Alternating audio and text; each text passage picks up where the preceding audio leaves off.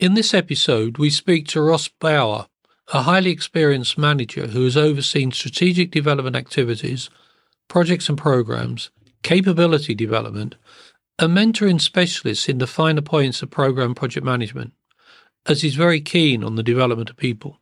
Ross also reveals how he assesses sustainability issues that are often at the heart of his business cases. An extract from his advice being that the benefit to the community or species will always be a priority. Ross also provides insight into how COVID 19 impacted both businesses and wildlife unique to New Zealand, and what this has meant for those who are in the project and program profession in conservation. Ross offers his advice on what it is that makes a successful leader, how to manage people effectively, and crucially, the three things he wished he knew when he was first starting out in his career. To quote one of Ross's snippets of wisdom, surround yourself with smarter people than you. As a project or program manager, you're the conductor, not the orchestra. Listen on to gain some invaluable tips from our leading expert of the week. Welcome to this episode of Implementing Best Practice in Business. We're here to help you and your organization understand and implement global best practice to help you face the business challenges of today. Join me, Richard Pharro, CEO of APMG International, in talking to leaders and practitioners who have applied these frameworks and practices to boost their productivity. They're here, willing to share their knowledge and experience to help you learn from them so you can do the same to make you more competitive in today's market. My guest today is Ross Bowyer. Ross has over 30 years' experience in delivering projects and programs and currently heads the New Zealand Department of Conservation Portfolio Office. This also incorporates their Centre of Excellence. The Department of Conservation have up to 700 investments or projects and programs and they're on the go at any one time. Their project teams are unusual. They include many enthusiastic people who are highly competent in their field, but often lack PPM skills. Consequently, Ross spends most of his time supporting and enabling people so they can deliver the more complex investments through his support, coaching, training, and what he calls leaning in, as well as undertaking some governance assurance. By nature, he's a collaborative person and has built very strong vendor relationships and managed geographically dispersed teams. He's also passionate about enabling people to succeed while also ensuring the department retains its reputation for global excellence to give confidence to their investors. He clearly enjoys visiting many of these projects, which are in some of the most picturesque landscapes in the world. Ross, welcome from New Zealand. Thank you very much, Richard. Ross, I imagine the Department of Conservation's projects and programs cover a wide range of specialisms. Yeah, what's your favourite or what's your most unusual program or project that you've been working on in the last sort of 20 to 30 years? Oh, um, with, with Department of Conservation, we've got two really interesting um, large investments. Um, one's called Predator Free 2050, which is an aspiration to make the country um, predator free by that stage.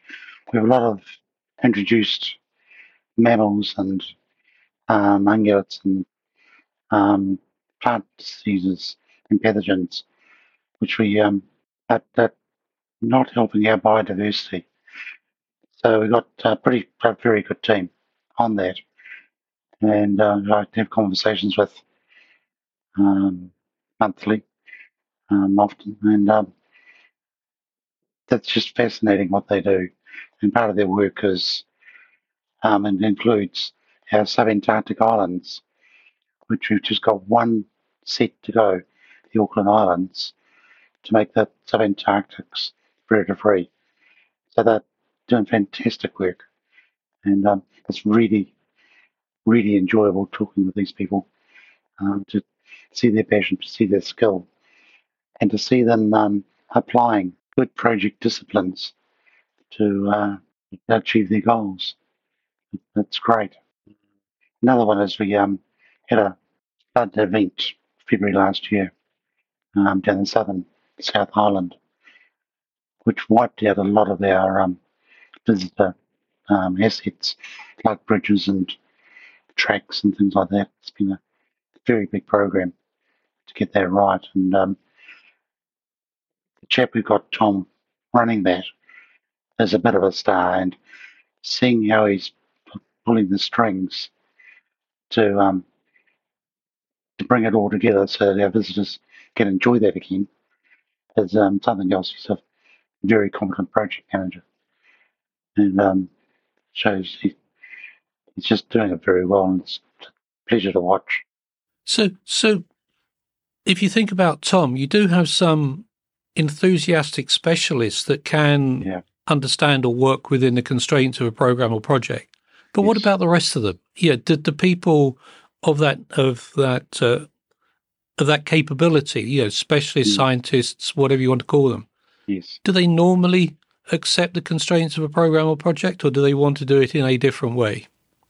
talk, if we talk about the scientists, um, the scientists have disciplines of their own, which don't naturally align with um, project and program management. Um, so it's if we spend a bit of time tailoring the approach with them to make sure that um, they can progress, we're not getting in their way, and that um, if we we, we have this investor confidence rating assessment every few years. And so we need to make sure that's not going to reflect badly on us, um, their activities. So there's a lot of conversation. Some of it's um, enjoyable, of it's not so enjoyable. Um, but um, generally, people do their best and um, they understand why we do things um, with, within a framework. Um, but they also have their own frameworks, like your IT people. They have they um, use lean delivery methods or agile, or that some things just have to be waterfall, um, and, and that all fits within our frameworks. So um, we're kind of delivery method agnostic. It's best also of course, really. I mean, clearly, the type of work you do is all around uh, sustainability, all around environmental issues, environment impact on, on the country. Um, I've often wondered, though, how can you build environmental and sustainability issues into a commercial business case? Yeah, can these things be quantified? Do you have some approaches to quantify them, or are they always as a byproduct of a of a commercial proposal? Yeah, how do, you know at the leading edge of this stuff? You know, what do you do to actually build those, for want of a better word, softer Yeah. issues into a commercial business case? Can you give us some tips? Okay, so every investment we make has to have a benefit, has to have benefits that align to our strategies. That's just common sense um, in our business. Very few of our um, benefits are financially quantifiable.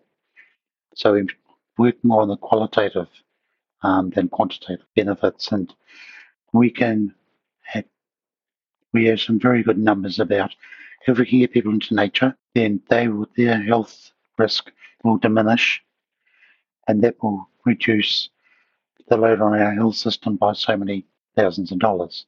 So we can quantify that. Um, we work very closely with our um, treaty partners in New Zealand, and a lot of what we do is beneficial to them and to our relationships with them.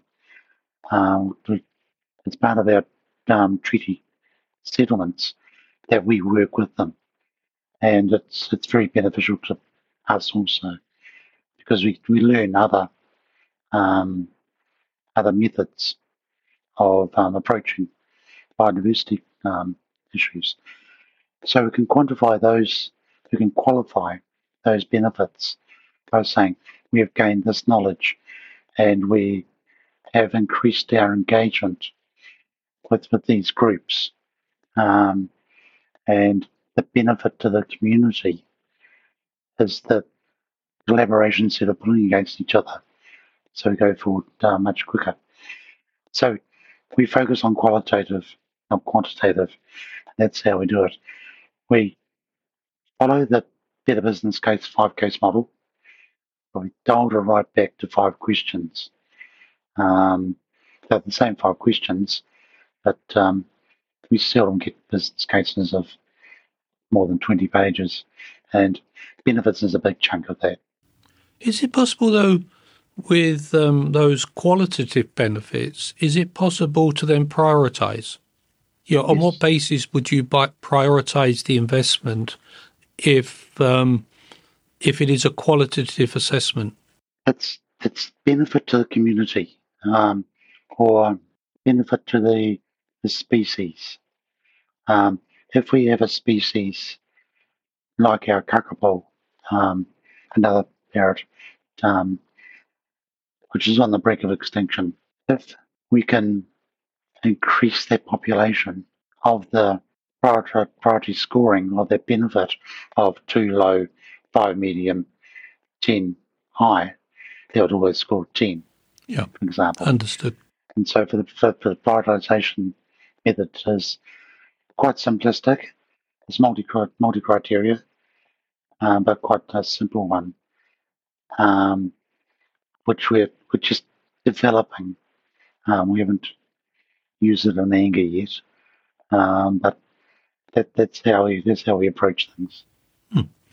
Interesting, but I also understand that you're looking at different ways of delivering your investment um, your investment portfolio. What do you have in mind? You know, what, what what's what's what's the game plan to to do that? Okay, when when um, a former colleague of, mine, we arrived at DOC about five years ago, Department of Conservation, and we couldn't understand the framework that was there. So um, we formed a team and collaboratively with our people that are doing the projects, developed a new framework and roll that out and very successfully. So this existing framework that was there that people would do their very best to avoid got morphed into something that most of them would ever go at. Um, uh, but there's still some people that have difficulty with it. So, and that what what that is, it's it's really dialed down Prince and MSP and use the better business case type um, business case. But some people still find it very difficult. People that we need to um, deliver stuff and be able to exercise controls across that. So it's about time to revisit that again because it's been in for three years. Um, and looking at things like the Praxis framework, which goes along a continuum that, that really appeals. Whereas you have Prince 2 and MSP, they've got distinct similarities um, and but distinct differences. Um, and MSP and management of portfolios, same again. It looks like a continuum, but those those differences make it difficult. Um, but from what I've read and studied so far, Praxis goes along a continuum, which will make it much easier for our people to comply is probably the wrong word, but to comply um, with what we need them to do and get on with what they need to do. Um, so that, we're not saying we're going to go Praxis, but that's one of the it's a strong option in my mind. Yeah, because my understanding, I mean, the, the Praxis thing, as you say, you know, what is the difference between a project and a program in terms of the tools and techniques you apply? And and a lot of it is really about how you define a project or a program in scale or investment. But if you remove that artificial barrier and say this is the approach we're going to adopt, you know, we can call it what we like, but but it is, you know, you don't have that big debate about I'm a senior project manager or am I a junior program manager? Yeah, That's right. you're all delivering it. And I like your your approach where it's an investment. yeah, yes. You know, you call it an investment because that's what it is. It's an investment within a framework, and then you don't get hung up on you know those those debates about whether it's a project program or indeed a portfolio. It's right. And we, we work on the, the theory that the project will deliver outputs, the program will deliver outcomes, and the portfolio um, satisfied strategies. And that is a nice continuum. And a project may become a program quite, eas- quite easily. So if we're still following the same process, that saves a lot of rework and make a lot of people a lot, a lot happier. So, how many people do you have in the department? How many people you know, do you have that uh, that are delivering parts of the investment program? Is it a large team or? Um, in the department, we have about three and a half thousand people. So it's, quite a good size. Um, we would have, oh, it's very hard to say. We're running, we'd have 700 odd projects on at any one time of different complexities and plan programs. Um, and for each of those investments, would have multiple people. So we probably have 1,000 to 1,500 people at any one time working on one of our investments. That's, it is. It is a, a significant community of collaborators. It is. Um, most of them we don't have the capacity to support. Um, every month we run a little course to help them along, but um, we only really look after the major investments, what we Hmm. call the complex portfolio, um, because um, that's all we've got the capacity to do. And that's quite a few um, investments in itself. Ross, we, we're coming to the end, maybe, of COVID. Yeah. You know, COVID's been with us for a few years. Most places are opening up. I know New Zealand closed its borders early in the pandemic. Yeah.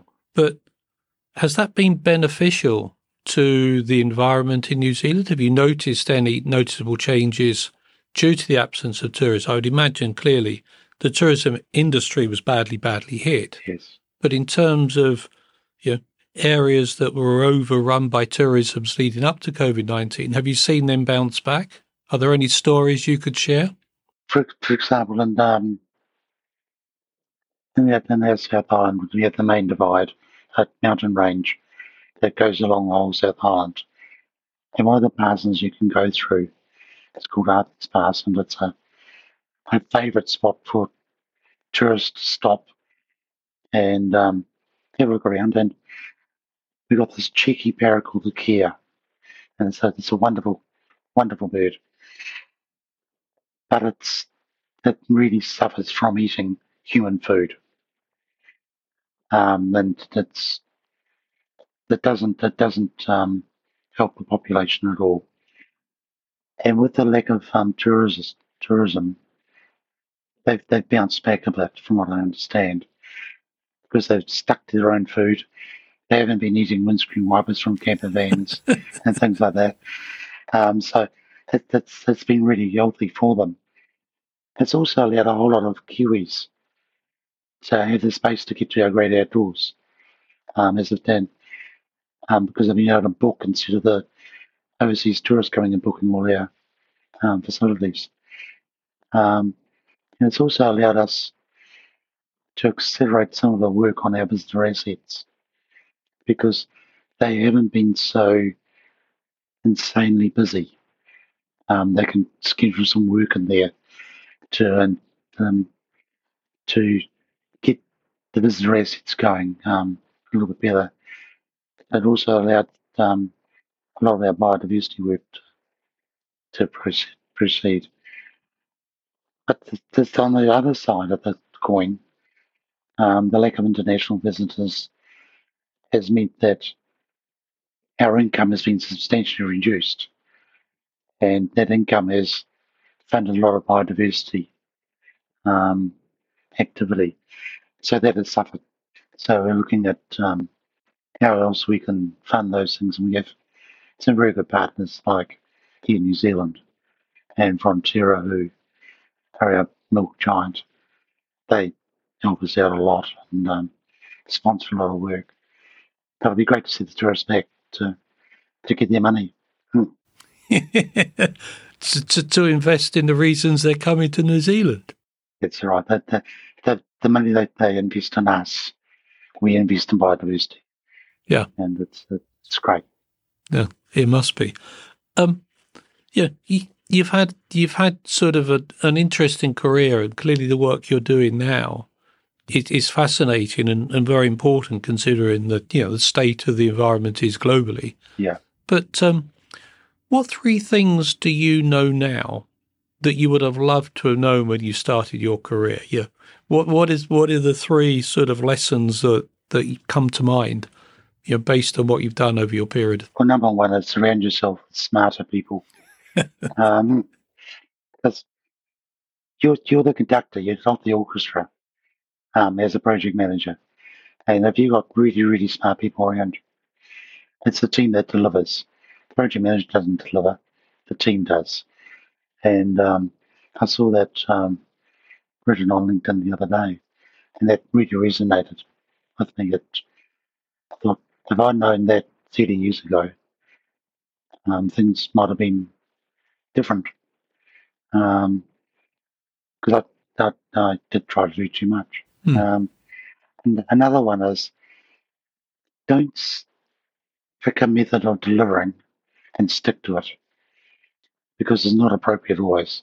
So you, you get the best horse for course and you, you run with that. So you got you got to widen your um, your viewpoint and say, yeah, we work within these methodologies, but there's different ways of different methods of delivery within those methodologies. Um, and I think that's a sticking point for some people. They they see things like um, lean and Kanban and agile, and they think that's methodology. It's not. It's just a method of delivering. Um, so, project managers and program managers will really benefit by widening their their view, and that's something I've really um, learned. Uh, I, I learned that about twenty years ago, and it was, it was great when we were doing prototyping, which is probably today's agile. it's called prototyping. And um, we'd make products, small products, and then they contribute to the whole. And we thought this is wonderful, and and we use that now and then as appropriate. And the other thing I learned that I used to do, because I was told to do, um, was I'd get a project, be given the book to say you run the project, and you start at page one, you finish page 200, and you create a wall full of folders instead of picking out the pages that you actually need. Just pick out the pages. Don't you're there to deliver a product, not quite not fill up a wall, fill up a disk with, with documents. Um, some are necessary, like your requirements and your plans and things like that, your criteria for um, quality but don't do what you don't have to do. And um, that's that's a very important yes. But but that that does come with experience, doesn't it? You've got to do it by the book once It does. To know what you don't need to do by the book the next time. Yeah, that's right. And it's also where mentors and coaches come in.